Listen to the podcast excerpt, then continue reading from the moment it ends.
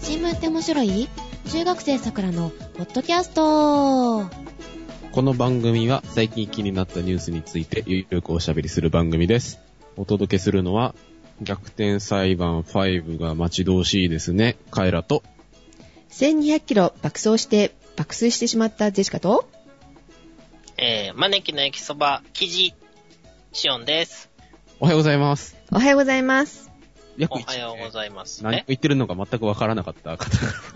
えー、それは、爆走爆睡ですあかー違い ます。違いまえ、カイラ招のき分の焼きそば。す。それはわかる。焼きそばの。焼きそばの。あ、焼きそばじゃなくて、駅そば。駅、駅、ステーション。ステーションそば。そば、はいそばって、英語でなんて言うのそばヌードルとか。ステーションそばヌードル。スタッシオンです。はい。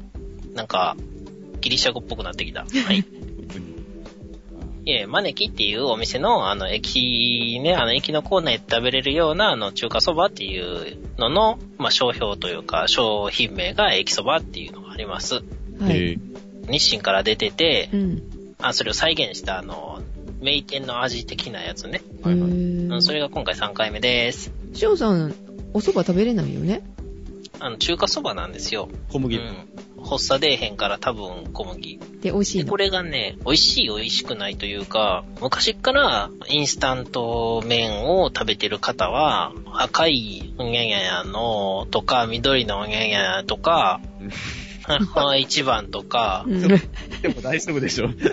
あ、いいのこれいいのとかの、あの、ああいう古いやタイプの、あの、インスタント麺のうん。中のラインナップに一品追加されたみたいな、初めて食べるのになんか懐かしい感じがするみたいな味です。うんで、これがいつも期間限定か数量限定でしか出てなくって、今回で3回目。えどこでも売ってるのよねコンビニで売ってますね。えーちなみに、えー176号線沿いは、あの、車で、あの、走ってた時に、あの、生地が普通に歩いてました。生地。うん。生地、あの生地。国鳥。拡張ね。日本国の国鳥で、あの、狩猟鳥獣の一種であって、あの、割と数が減ってて、絶滅するんじゃないのみたいなことも、あの、噂されてるくせになんか、狩猟してもいいらしい、あの、国鳥の記事です。はい。はい。うん。あちなみに国鳥が、あの、狩猟対象になっているのは日本だけらしいですよ。国鳥を打ってもいいんだ。 はい。すごいね、なんかね。 言い切らい。ない感じ。うん、よく考えたら不思議ですね。なんか踏んでもいい仏像みたいな感え、記覚事だってね。見たことありますありますよ。家の近くいや、あ、それはないかな。動物園ぐらいかな。あ、ほんま、道を車で運転してたら、あの、こう、田んぼのところひょこひょこ歩いてるみたいな。へぇそういえば道では見ないかもしれないね。うん。なるほど。うん。記事がおったわーっていう話でした。はい。で、カエラのは逆転裁判うん5。7月の25日。いどんな話になるんだろうね、今度は。や、なんかね、あの、なるほどくんが復活するらしい。なるほど。正直な話言っていいはいん。 もう、しんどいあれ。何が、毎度毎度話が長いね。 ボリューム感ありすぎる。もうある。ね。なんか途中でしんどーなってくる。で、しかも最後までクリアしなくなっちゃったもんね。3話ぐらいからかな。逆転裁判4までやりきりましたよ、僕は。いや、や、やりましたよ。やったけどしんどいしんどいって思いながらやるっていう、もうしんどい。なんでゲームしてんのに楽しくなくてしんどいねんっていう。え、ゲームってしんどいんじゃないの難しくてしんどいっていうのは自分の技量が足らないとか、自分でこう何かもアクションを起こして乗り越えられるんであんまり気にならないんですよねう。んうん。自分で制御できないのがしんどいんですよ。逆転裁判のしんどさは、なんか、ダラダラダラダラ続くっていう、なんか見たくもない映画とかアニメを延々見せられてる感じのしんどさですう。ん。でアドベンチャーゲームだから、あの、文字の表示が遅いとかっていうのは気になり始めたらもう、それ早くできないからもう、それ以上どうしようもないんですよね。で、あとはその分かってるのになんか手順を踏まないと正解にたどり着けないとか、最初からそこが怪しいと思ってるのに別のところ突っ込み入れないとそこが怪しいって言ってくれないとかね。あすごく逆転裁 判。そう、あの、あの感覚が、あの、すごいなんかこいつら頭悪いなっていう感じになってしまうんですっごいしんどくなってくるんですよね。で、きっとカエラくんは買うんだね。まあ、買う予定ではいますけど、なんかね、対象年齢ってあるじゃないですか、最近。うん。うんゲーム。ゼロとかいうの。うん。うん。 C なんですよ。シータと何、どのくらいなの15歳。 15歳何エロい場面が出てくるとかえーそっち何ポポロリもあるよ的なうんえ、あの、むごい殺し方があるとかはい、わかんないけど。でも、あの辺って、A とか全年齢でしょうん。は、もうそんな、何にもないわけじゃないですか。うん。動物の森的なやつですよ。うん。で、B が12歳以上でしょうん。で、C やけど、でも逆転裁判って人殺しが起こらんかったら何も始まらないストーリーなんで、その辺が引っかかるんちゃいますえ、今まで B じゃなかった。逆転検事 B ですよ。B から C にランクアップしたと。基準が厳しくなったとかっていうのかもよ。それはありますよ。どうせ、あの、所詮業界のあの、自主規制というか、自情自爆と言いますか。それが、あの、C やのに、デッドスペースが、あの、ちょい上の18歳だかなんだかで変えるっていうのはもう逆に意味がわからんってなりますからね。ああ、なるほどね。えーデッドスペースがわからない子供は、お父さんやお母さんに聞いてみてください。あの、検索して、あの、こんなもん見ちゃダメってきっと言われる。言っちゃダメじゃないですか。えー一応、一応、ウィーでも出てるんですけど、多分、あの、いろいろマイルドになって出てると思います。うんえっとね、ちなみにね、今目の前にあるセロ指定を見ると、DZZCCC ですね。私の目の前にあるやつはね。ああ。で、もう一個はあの、海外版なので、あの、そもそもあの、セロがないと。買っちゃいけないわけじゃないでしょ、あれ。基本的に。うえ、確か、打っちゃいけない。あ、買っちゃいけないんだ。 身分証出せとかっていうのかしら。そうそう、明らかにちょっと、あれやったら、ごめんごめん、売られへんねんって言われるみたいな。どうでもいいんやけど、ゴッドファーザーの1が Z で2が D に落ちてるな。まあ、あの、1ってほら、あの、映画のああいうシーンを再現してるからね。馬のうにゃうにゃとかをベッドに仕掛けに行くとかっていうミッションを楽しむっていうね。ああ、はいはいはいはい。そうそうそう。えーわからない子供は、あの、お父さんお母さんに聞いて、アメゴッドファーザーって、あの、映画であるんでね、あの、ぜひ、あの、家族で楽しんでください。じゃあ今度の逆転裁判ファ5は、15歳未満の方は買えない。買えない。桜さんは買え、ね。ん 買え、んはい、えー、ということで、今日の話題に行きますか IT ですかあ、行きましょうえか、。あの、爆走は触れなくていいんで爆走。爆走ね。本当はあの、今週、ちょっと早めに収録の予定だったんですけども、うん。カイラ君がネット上を私を探し回って たと。これね。カエラ君は、あの、ネット上でジェシカさんを探して、あの、ネットの海は広大だわーって言って帰ってき たと。広かったわーつって。そうそう。伝言だけがあの、朝見つかって、あれ収録だった んだ。そう。うん。でその収録日にジェシカは1200キロちょっと爆走しておりまして寝ずに着いた途端にね爆睡してしまいまして、ああ、なるほど。はい、収録時間に起きれなかったという、そういうことですね。はい、申し訳なかったですということで、えー、と今日の話題に移る前にメールをいただいておりますのでこれもちょっとお詫び方々ご紹介したいと思いますははい。いつも楽しく拝聴しておりますモアイと申しますあモりアイがさとうんございます。はいありがとうございありまがす。とうございます。これいただいたのが4月の23日。えっ、と、うん決して古くはないんですけれども、迷惑メールに入ってたと。 はい Gmail さんがえ悪さをやらかしたんで。うんたまたまこう見てたら、迷惑メールをね、難気なしに。見てたら見つけ出したという。えっ、と、前回の配信で静岡に越されたとお聞きしまして、えびっくりしてメールしやしたと。しやしおうはい。私も実は、えー昨年春に九州から静岡に引っ越してきて、まあ気候の良さとマグロのうまさに大満足中です。まマグロ。うん。ぜひ、当地、静岡を満喫されてください。これからも楽しく拝聴させていただきます。頑張ってくださいね。余談ですが、僕がよく通っている飲み屋が、まあ安くて良心的なので、ちょっと情報として参考までということでリンクを貼っていただいております。で、この方は週3回以上そこに行ってらっしゃるそうです。 ありがとうございます、モアイさん。お常連。モアイ、え、イースター島じゃなくて静岡あの方ですか静岡のモアイさんですね。あすみません、ちょっと関係ないのかもしれないですけど、門外不出のあの、モアイを、なんか東北に送られてたみたいですよね。輸出されてきた。輸出というか、あの、本当は絶対に出さへんはずのやつを、それまでも仲良くしてたところが、震災でちょっとダメになっちゃったんで、ん持ってきたみたいな新聞記事ちらっと見ましたよ。遺跡なはのいモアイを。すごいですね。いや、遺跡じゃなくて、あの、心臓品のモアイです。あの、最近作ったモアイ島のモアイ。うん、新たにちゃんと、それ用に作ったモアイです。ああ、そう。モアイといえばあの宮崎にもモアイ像がいっぱいあるあるんですけど ね渋谷とかにもね、ある。案外いっぱいあるなありますねでも、ほ本物はないでしょ。本物はないですねオリジナルモアイではない。はいはい でオリジナルはなんか東北の方行ったら、あの、あるみたいです。はい えーとこの方はあの福岡から静岡に移ってきたモアイさんですあのはい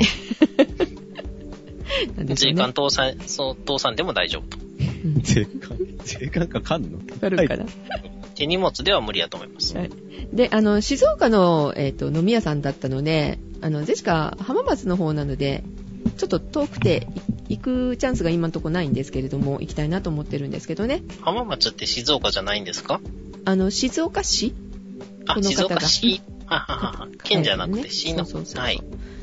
で、えっ、と、迷惑フィルターに入っててごめんなさいっていうメールをしましたら、いまいちメールの勢いが足れなかったようですね。生きピーで、そ割うり、振うん、勢いで来ないといけないのね、ここまでね。あー勢いが足りんとフィルターで、あの、ポスッと引っかかると。で、またあの、プチ情報で、静岡といえば、あの、天城越えという歌の天城って、静岡の伊豆にあるって知ってました知ってましたか、は存じ上げておりませんでした。ジェシカは、伊豆が静岡っていうのを知らなかった。あーあの、金魚の尻尾。そうですね、尻尾のあたりですよね。東京に近いなっていうのは分かったけど、静岡にあるんだっていうのは知りませんでした。はお勉強になりました。これからいろいろね、勉強していきたいなと思っております。身近ですが、みたいな。そういえばさ、今日新聞に載ってたのは、おしん。おしんのモデルは、静岡の方だった。あ、モデルが。モデル。がいらっしゃるんですよ。うんあおあれ、山形かなんかの舞台になってるのかしら。雪降ってるもんね。なんかね。だけど、あの、ご本人は静岡の方だそうです。というのを知りました。小ネタでした。では、今日の話題に移りましょうか。はい。はい。はい。えー、今日はですね、えー、やっぱり民主主義って微妙だよね、みたいな話ですよ。おー、選挙前に。前にテンションが下がるような話ですよう。ん。再来月うんあ、来月か。え来今月じゃないのあ、あれ、あれは都議選か。来月か、参議院は。で、参議院選挙はだいたい7月の後半と思われます。まだ正確には決まってないです。え、そこらへん。そうですね。えっと、東京の小平っていうところがあるんですけど、うん。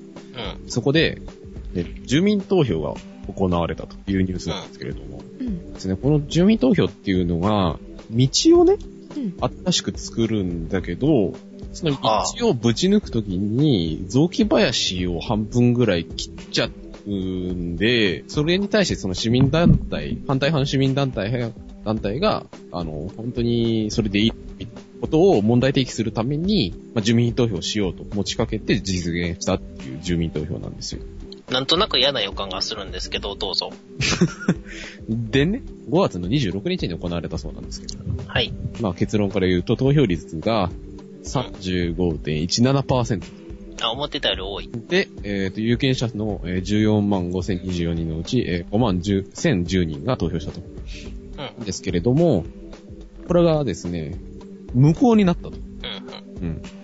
でですね、なんで無効になったかっていうとですね、市議会がですね、うん。成立要件ですね、うんを設定してて、これが投票率を50%に設定してたと。高っ。高いでしょ。うん。で、まあ、残念ながら35%だったので、開票されませんよ。公表されないって、捨てちゃうの封印と。はでですね、まあ、あの、やっぱりその、市民団体も、あのね、これだけ票が入ってるの開けないなんてひどいじゃないかと。あ。うん。一応その小平市側にですね、あの、持ちかけたんですけど、うん。まあ、その市民団体の情報公開請求ですね、いわゆる。はい。にして、えっと、市のえー選挙管理委員会は非公開と、下したそうで。はい。うん。うん。やはりですね、その理由として、成立要件に届かない以上、投票条例の趣旨や目的に照らし、公にすることができないと。見せませんよと。その投票率50%って何で決まってるのこれがですね、よくわからないんですけど、なんか市長さんが議会に持ちかけてきたっていうところで、うん。なもともとそのと、住民投票しますっていう条例が通った後に、後出しじゃんけんで市長がうん、成立要件を後た、あの、付け足しましょうみたいなことを言って、うん。可決されちゃったと。市長が勝手に決めたの。市長が議会に持ちかけて、うん。それが通ったと。もう、もう投票日とかも決まってる段階で、うん。あと50%足しますみたいなことを言ったのが非常にあの今回揉めていると。 50%って何を根拠にみたい な。はいなってるね。もう投票してほしくなかったんじゃない、ちなみにですね、まあ、非常に面白かったのが、この成立要件を提示してきた市長さんですね。今の小平市長。はい、この人の市長選の時の投票率は一体どれぐらいだったのかと。うん。うん。うん、高かったんでしょうきっとさぞかの回であろうと思ったら、うん37.28%だ。うん。うん。うんね、あのーまあ、35%で有権者の5万、5万か14万のうちの5万ですよ。まあ、だからそんな大して変わんないわけなんですけど、うんその人数に信託された人がですね、あの、50%じゃないと住民投票認めませんとか言える立場なのか、この野郎みたいな。同じぐらいにしとけばよかったのにねねうんいや、だからまあ結局その、道を作りたいっていうことありきで、まあいろいろ主張が、あの、まあ根回しして、してたんだろうみたいなこうんとらしいんですけど、うんまあ、あれですね、ヨガヨなら暗殺されてますよね。頭の一つぐらい吹っ飛んでるところなんですけど、うんまあ、ただですね、あの、東京都においてですね、直接請求、だから住民側がやろうぜって言って、可決された初めての住民投票だったらしいんですよ、今回、お古ー代市。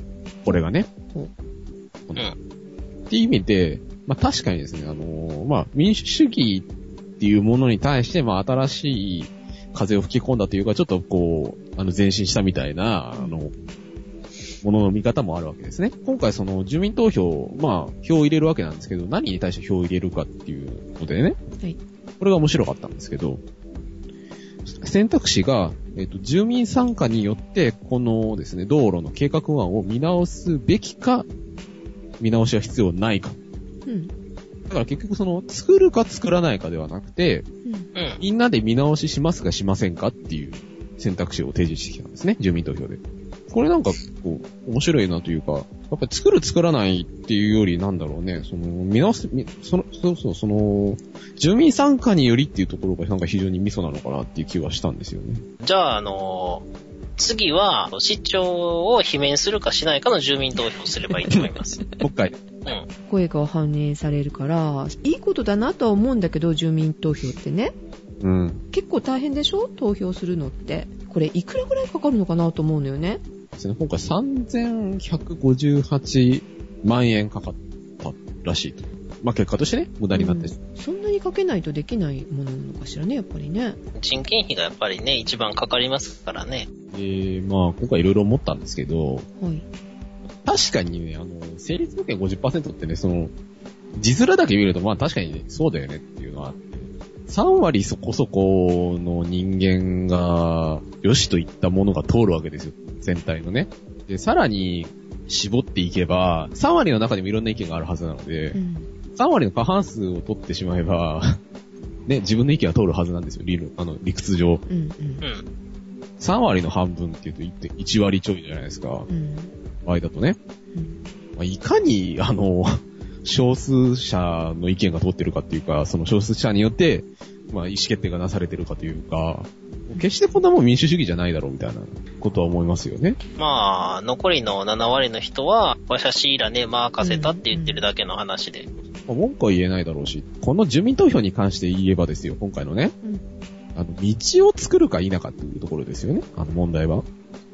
うん。で、結局そのなんか玉川上水の遊歩道をなんか、ぶった切っちゃうと。で、まあその周りのなんか緑、自然がね、あの、貴重なのにこんなことしていいのかという案件だったんですけど、はいまあ果たしてこの小平市民14万人が果たして全員、そん、それに興味があるのか あれ多分ないでしょない、ないかった結果、この5万人、3割う。はい。が投票したと。うんむしろそ、そこの玉川上水の遊歩道に対して興味がある人が5万人もいたっていう話ですよ。なるほどうん。そう。で、えまあ個別のね、あの案件で見てみればね、うんこういうことなんですけどう、んまあ、市長選しかり、あと、ね、首長選挙とか、あと、それこそ衆議院とか参議院の選挙に関してもですよ、はい興味のあるやつしか入れてないってことですよ。そうすると、利害当事当事者、だからその、利益なり、あの、不利益を被る人たちだけが入れてるとするとですうんね、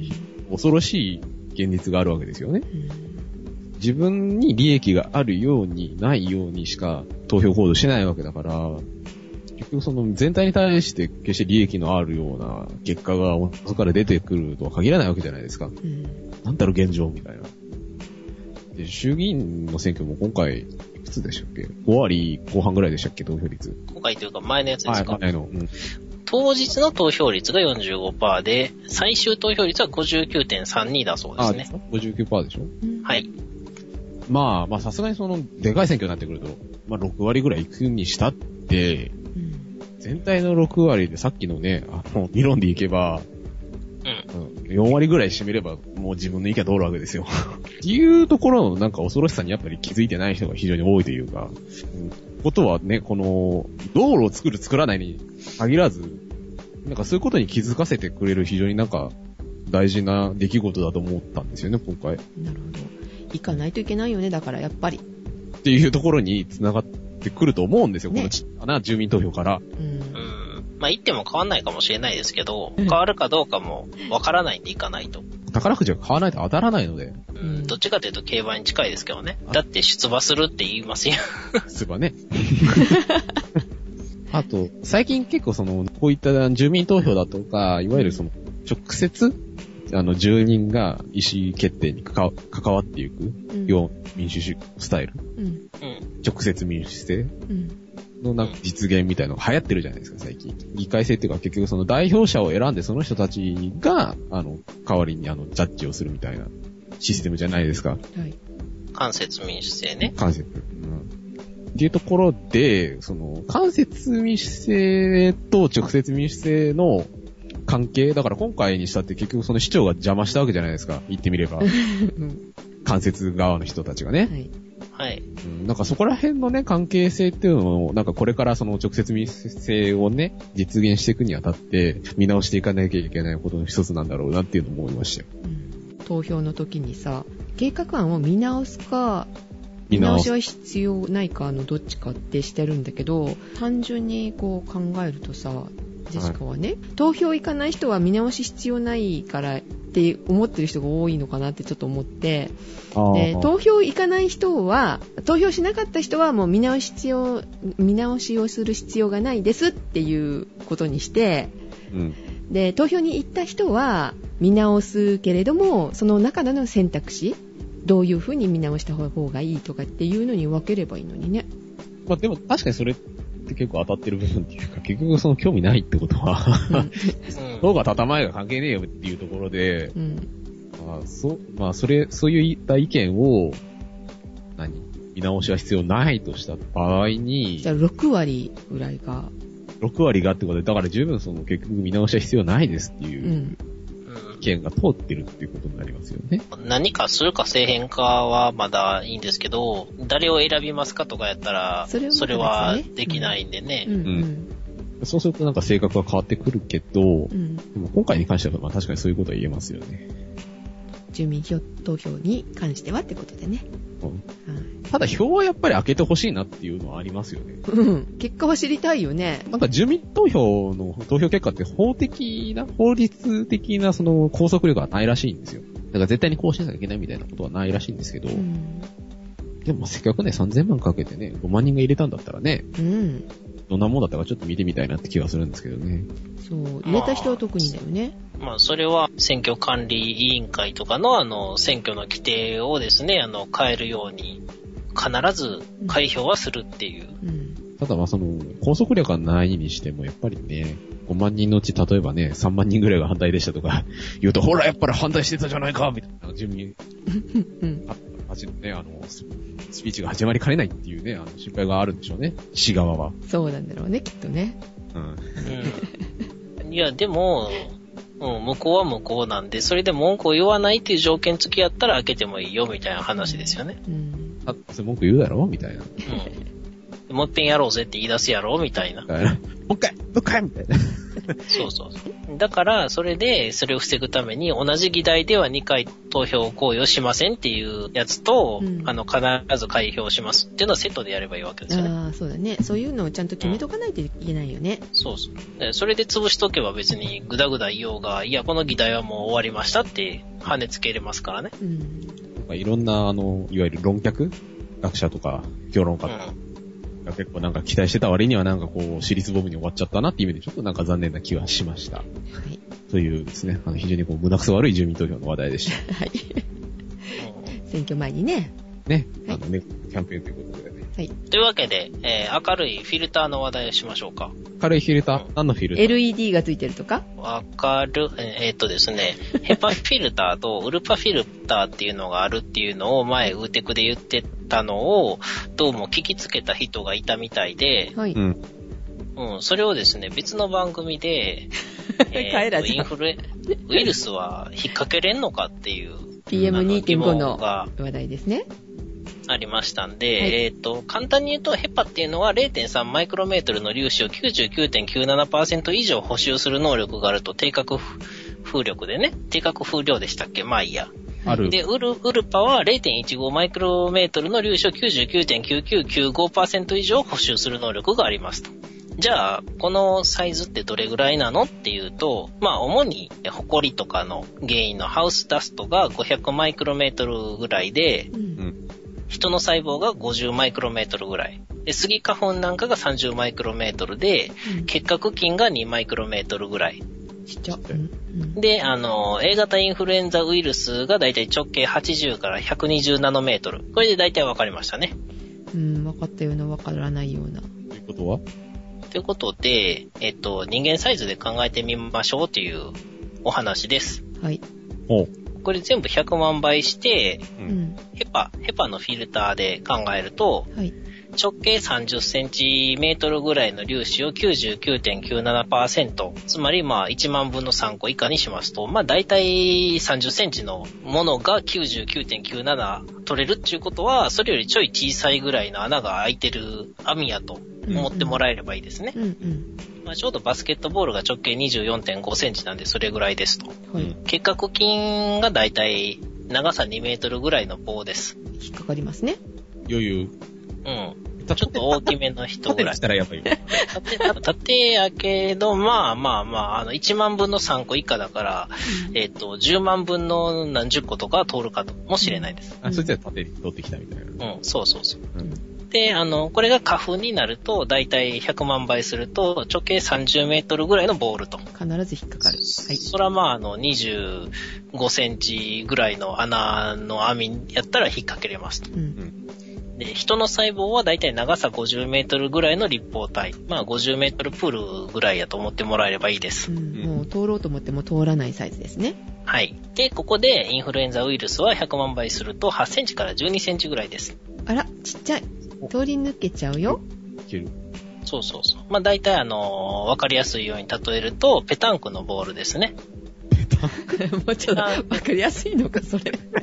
ペタンクのボールが直径7.05から8センチメートルで、えーそれから大体水球ボールより少し大きくて、ハンドボール1号球より少し小さいぐらいの球。うんはあいはいえー水球ボールが大体直径約10センチで、ハンドボール1号球が、まあ小中学生用のやつが直径約16センチメートルですね。うんボールに無理やり例えるとですね、スポーツ用のボールに例えるとちょっと難しいんですけど、はい。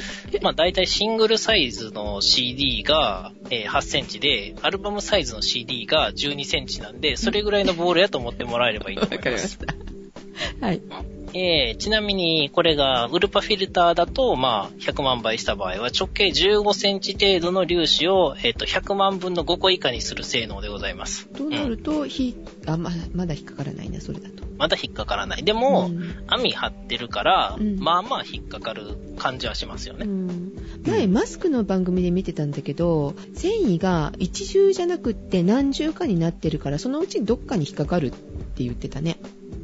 あ、の、それを全部含めて、1万分の3個以下とか、100万分の5個以下なんですよ。ああ、そっか、そういうことか。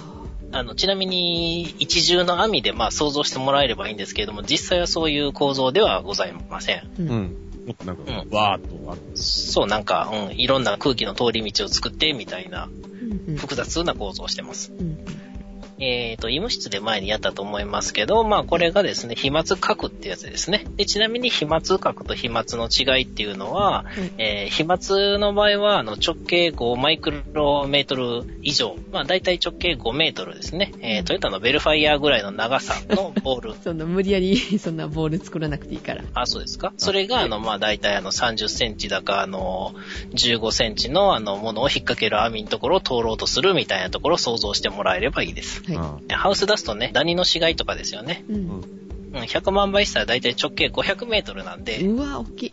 でかいな。うん、まあ、東京ドームがえー直径約244メートルなんで、その2倍ぐらいの直径を持つダニの死骸を想像してください。あ説生きてた頃は飛んでたんで。飛び回って ました。あの、特撮の世界です。怖いよ。参考になりましたでしょうかね。すごくイメージがつきやすかったです。ですうねんえーちなみに PM2.5 は何ぼでしたっけサイズ。2.5マイクロメートルうん。 100万分の1なので2.5っていうことは、えっ、と、2.5メートルですね。よりちっちゃい。どこまでちっちゃくても2.5だから、まあ、えーちっちゃいやつは、あの、スカスカいきますと。日常生活でよくある煙の代表として、タバコの粒子。はいはい。はい。これなんか資料によってばらつきが非常に激しいんですけれども、タバコの粒子のあの研究を PDF で上げてた芝浦工業大学やったかな基準に0.1から0.3マイクロメートルと書かれてあったので、まあ、大体ですね、10センチから30センチの玉ですね。うんあー結構ちっちゃいんだね。あの PM2.5 の中でもタバコの粒子っていうのはかなり小さい方なんでう、んでかい PM2.5 よりは全然ちっちゃいみたいな。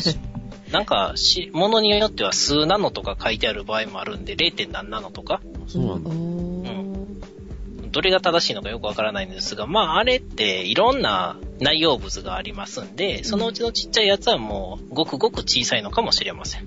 じゃあ空気清浄機とかでさ取れるっていうけど結構煙通り抜けちゃってるってことかなタバコの煙はとりあえず無理ですね。タバコの煙に一番効きそうな感じなんだけどね空気清浄機ってそうな気はするけど。ねえあの、匂いの元と、その、何の粒子、その中の粒子のうちの何かっていうのがまた別ではあるかもしれないです。ああそうか匂いが取れても、その成分が漂っている可能性がありますよあーね。なるほどね本当にタバコに関しては資料が揃わなかったんで、うんまあ大体主なものを挙げておきました。フはいそこでシオンさんが新しいフィルターを。ィルターフィルターを作るんですかではなく かっこいいマスクを紹介してくださってるんですけどおそうそうそう。これ良くないですかレスプロのシティマスクってやつ。 Amazon で検索してもらうとね出てきますねはテい。ィーマスクって出てきましたでしかも欲しいは世紀末っぽいです。結構お高いよね。4000か5000円ぐらいするんだよね。そうですね。で、中のあの、フィルターが交換式なんで、え外側はそのままで中のフィルターとかの横についてるポッチリを取り替えて水洗いして使うことができます。はい。と、あの、バルブがついてる分もありまして、あの、はい息苦しくないらしいですね。バルブがついてる分は。呼吸がしやすいと。そうちそょうっと。それが1000円ぐらいお高いのかな。でも、割と見た目やっぱこれ世紀末でしょ。うん。すごいごっついよ。これあの、向こうもんで、なんかね、自転車に乗る人とかが排ガスとか、うん。そういう、あの、大気汚染のものを直接吸い込んで、あの、肺がやられないようにするために開発されたマスクらしいんで、自転車乗りとかの人いいでしょうね。基本自転車とか、まあ、バイクでもいいと思うんですよ、これ結構。うでもん。ね、これ色があのアマゾンでは黒しかなかったんですけど他のところで探したら赤と,、えーっと赤。青とかありましたようん緑とかないんですかね。緑もあったような気がするな4色か5色ぐらいあったかな緑。ああ、うん正常黄色とかないんですかね。いろんなねカラーリングしてほしいよねあこれイギリスやったっけイギリスやったらユニオンジャックですよね。あ あですね私赤欲しいなと思ったんですけどちょっと高いからなそう。ちょっと高いね。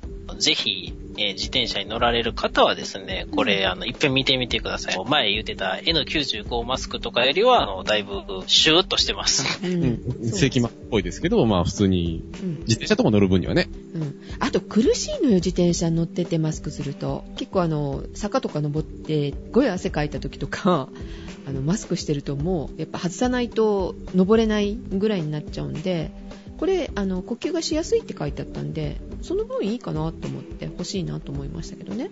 なるほど。はいはい。はい。ちなみに、補足といいますか、マスクも種類がいろいろありまして、N95 マスクと N99 マスクと N100 マスクっていうのがあります。えー N95 は0.1から0.3マイクロメートルの微粒子を95%以上除去と。うん。 99は同じものを99%。うん。 100は100%じゃなく99.97%以上除去できる性能でございます。 N95 とかって言ってたけど、95%の95か。うん、N80 マスクとかも確かありましたよ。うんあ、数値が増えると性能は良くなってくんだ。そうですね。息もしにくそうだね、100になったら。 95ぐらいは割と普通でしたけどね。うん。運動はしてないんでわかんないですけど、はいえーこんな感じで皆さんですね、あの、参考にして空気清浄機を買ってみてください。はい、ウーテク終わろうか。うてくんなってた、うてくんなってかた。らの上で。ということで、えーお届けしましたのはカエラと、ジェシカと、シオンでした。それでは皆様、いらっしゃいませ。いってらっしゃい。いらっしゃい。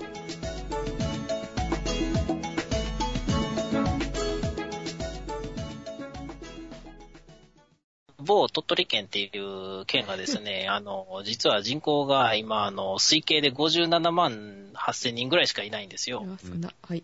うん、57万8000人しかいないくせに、4月にあの、先月に比べて2200人減りましたとかって発表してたんで、ちょっとびっくりしたんですけど、 1ヶ月でまあ、あの、転居の時期なんで、それがやっぱ顕著なんですよね。あージェシカが出てきたからね。そうですね、2000人分ジェシカさんが知ってたと。民族大移動みたいな。うんそうそうそう。残り200人は、あの、桜さんと。あー、なるほど。うん。どういうことだ えー、そんなに減ったんだ。早く戻らなくっちゃ。一人追加。 あーで、まあまあ、あの、簡単に言うと、もう2010年に比べて、鳥取県がなくなるほど人口減っちゃいましたよっていうお話なんですうよ。ん。すごいね。多分ね、来年終わりぐらいに、じゃあ来年の今頃ぐらいに、推計で70何万人かが減る計算になるので、今の調子でね、うん。多分加速してるんでもっと早いと思うんですけど、あの、減っていく速さがね。あの、そうすると今度はあの、島根県があの、来年ぐらいなくなりますんで。吉田、島根なくなりおったよ。そうそうそう。これね、統計だけ見てたら、各県別の人口だけを追っていくと、あの、まあ、それぞれがうっすら減ってるから分かりにくいんですけど、まとめてみたら、県が1個消滅するぐらい減ってますと。一番人数が少ない県が鳥取で58万弱で、次が島根の70万っていうもう12万人も水を開けられてるんですけどね。わお。えーというわけで、きっと、あの、来年の今頃ぐらいに、もう、70万人減ったよ、みたいな、あの、話が、わーってなってくるんじゃないかなと。ねえテレビとかラジオで言うてないですか今日だから新聞で見てたのは、あれだよね。ガサガサ、出ガサ生ガサ。出生率が1.41に上昇。お、素晴らしい。私、はい。えーっと、出生率が高い都道府県はどこでしょ沖縄うおー、ピンポーン。1.9です。最も高い。で、島根が続いてますよ。1.68。島根 宮崎1.67。やっぱりさ、遊ぶところがなくて、ひ 田舎ほど高いね。他に楽しみがないのかみたいな話ですか かどなちらかっていうと圧力な感じはしますよ。子孫を反映させる圧力が高いところみたいな。そうなのか、貧乏子だくさんみたいな。で、最も低かったのはえー東京の1.09。 1.09か。次が京都1.23。え、だいぶ上がった。 東京低いなぁうん、東京低いね。早く帰ら子供産んで。産むのふん産むの。多分一人で100万人ぐらい産んだら出生率上がり ます。けさっきの100万倍じゃないけど。ちなみにお隣の国は1.30でございました。東京勝ってるよ。そうそうそうそう。イタリアが1.40で、アメリカが1.89、うん。スウェーデンが1.90、イギリスが1.96、フランスが2.01。もうフランスさすがだな。うん、でも2.04が人口が増える分水嶺でしょうん。だから、フランスでもまだ足りないっていう。フランスはなんかいろいろ頑張ってるんですよね。そこら辺ね。まあそうですね。まあ、軒並みね、どこの国も落ち込んでますんで、備え気にすることでもないのかもしれない。はい。何落ち込むな、みたいな。そうそうそそういうことか。う。なんかはい減ってきたらまた勝手に増えるんちゃいます適当に。いえー、そうなの、や、なん、なんとなくそんな気はしますけどね。うん今回のニュースフラッシュ。釣り上げてみたら人骨須磨海釣り公園。うわ、怖っ。え、それなんか場所が場所だけに嫌だな。うん5日午前10時頃、神戸市須磨区一ノ谷町の市立須磨海釣り公園で釣りをしていた男性客63歳が、釣り針に人骨が引っかかっているのを発見。連絡を受けた係員が兵庫県警須磨署に通報した。同署によると、骨は左足の膝から下の部分。男性は骨とともに紳士用とみられる黒い靴下も釣り上げていた。同種は男性の骨の可能性もあるとみて身元の確認を急ぐとともに、付近の海中に他の骨がないか調べている。頸骨か皮骨かどっちだったんでしょうね。え、あの、足の骨って2種類あって、うん。頸骨、すね骨っていうのと、皮骨っていう、ふくらはぎ骨っていう2種類があります。場所が場所あの、膝から下はね。膝から上は大腿骨1個、ちりしね。ろ嫌だね、そんなもんつったら。これ別に落ち武者ではないですよね。えあ、その時代まで行くの。うん。いや、一の谷やから。ねえーちなみに腕も、あのね、膝から先っちょは腕の方には2つですね。尺骨と頭骨ですね。はい。はい。えっ、と、ジェシカもじゃあ、ニュースフラッシュ。ニュースフラッシュ。ビール専用冷蔵庫が原因で、携帯電話網に通信障害が発生。ふ ぅ。何の話ですかつながらへん、つながらへん。オーストラリア、ビクトリア州のワンガラッタ市で、携帯電話網に通信障害が発生したと。えーこの障害の原因を調べたところ、同市内のビール専用冷蔵庫が火花を出し、放電しており、これが原因で通信に使用されている周波数に影響を与えていることが分かったそうだ。弱いな、おい。えービール専用冷蔵庫にそのような威力があることとして、あの、驚いたと、この思ってる方ね。で、こんなものがネットワークの一部に打撃を与えることができるなんて驚いたよとコメントしている。こん今度、ネットワークに問題が起きたら、真っ先に自分の冷蔵庫は大丈夫か確認しに行くよ、 とのこと。うん。えー、皆さんもね、ビール専用冷蔵庫には気をつけてください。というオーストラリアの記事でした。なるほどね。それなんですかね、その人んち、あの、通信会社の隣ぐらいにでもあったんですかね。まあ、場所が悪かったってことだよね、でもこれね。いや、一般の人のやつやったら、その人んちの周りだけがつながりにくいぐらいしか影響を出せないと思うんですよね。あとちょっと記事が今見つけられませんけれども、海外旅行で外国の方について、こっちに帰ってくる時だったのかなああ、はい。あ、知ってるなんかね。税関で引っうかかってかな、セキュんリテあィ、のセキュリティか。そうそうセキュリティか。引っかー、おかっ前てち、ょっと来いって言われて、あの添乗員は先に帰っちゃって、自力で帰ってこいと。そんなバカなみっていうニュースが上がってましたね。たいな。イギリスかどっかー、ヒースローやからイギリスじゃないですか。で、なんか、あんまり英語ができない方だったので、向こうで、あの、通訳雇って、英語できないのにイギリス行くかツアーだから安心っていうとこだったんじゃないそれでも最低限英語ぐらいわかるようにしとかないと。で、えっ、と、向こうの宿泊費も自分が出したしっていうので。一番い。いい対応は、本社に連絡を取ってう、ん。お客さんが一人、あの、どうしてもこうなんかテロのうんならかんならで捕まって帰れないので、あの、付き添いますんで、あの、そっちであの、他の人が着いたら、あの、に。うん。引き継ぎお願いしますっていうのが一番いいんじゃないですか。うんん結構大きいところでしたよね。旅行会社あ。教訓としては、あの、英語ぐらいは、あの、軽く喋れておく。軽軽く喋れるようにしてから行きましょうっていう話ですよね。あの、例えば、あの、もしなんかで、あの、はぐれたり迷子になったりするっていうこともあるあると思います。天井員さんがいなかったがために漏らすみたいなことがあるかもしれない。そうそうそう。あの、そういう時に役に立つのが、あの、旅の指差し会話帳 DS ですね。ああ、いいですね。いや、あれ役に立ちましたよ。タイの友達遊びに来た時にあれでちゃんと通じましたからね。へえータイ語も英語も喋られへんのに接待してました。海外に行くときには DS と旅の指差し会話帳。を準備していきましょうというこ何の話かなとで。浮いていくうん、あの、うん喋れるようにするか、あの、テクノロジーに頼るかしてください。だね。多分 DS やったら、あの、おっちゃんおばちゃんでも使えるんで。うん。浮いていくついでに、はい。はい。あの、PC グラスってあるじゃないあーなんか去ブ年ル、すごい流行ったあの、そうブルラえ、が、何 ?PC を注ぎ入れるグラス絶対違うでしょ、今の。ブルー、ブルー、ブルー、あ、ちゃうわ。シャトー、あシャトーですね、あれね。はい。あの、ジーンズが出してね、すごい流行ったっていうか、売れたんですけど、ブルージーンズ GINS っていうメガネの会社です。あ、あれ、ジーンズって呼んでました。ジーンれズ。うん、ジーンズ。ジーンズってジ言っーンズ、あのあの、履く方ね。た。ジーンズ。そうそうそうそう、あの、ブルージーンズって言うたら、いましたよね。歌の方でね。歌というか音楽というか。まあいいや。はい。はい。あ、去年じゃないね。2年ぐらい前に買ったのかな、私。うん。